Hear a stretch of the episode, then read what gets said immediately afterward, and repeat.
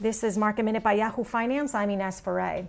The Nasdaq, the S&P, and the Dow are all up more than 1% right now. The Nasdaq went into positive territory for the year earlier this morning, meaning that its levels were higher than its 2019 closing price.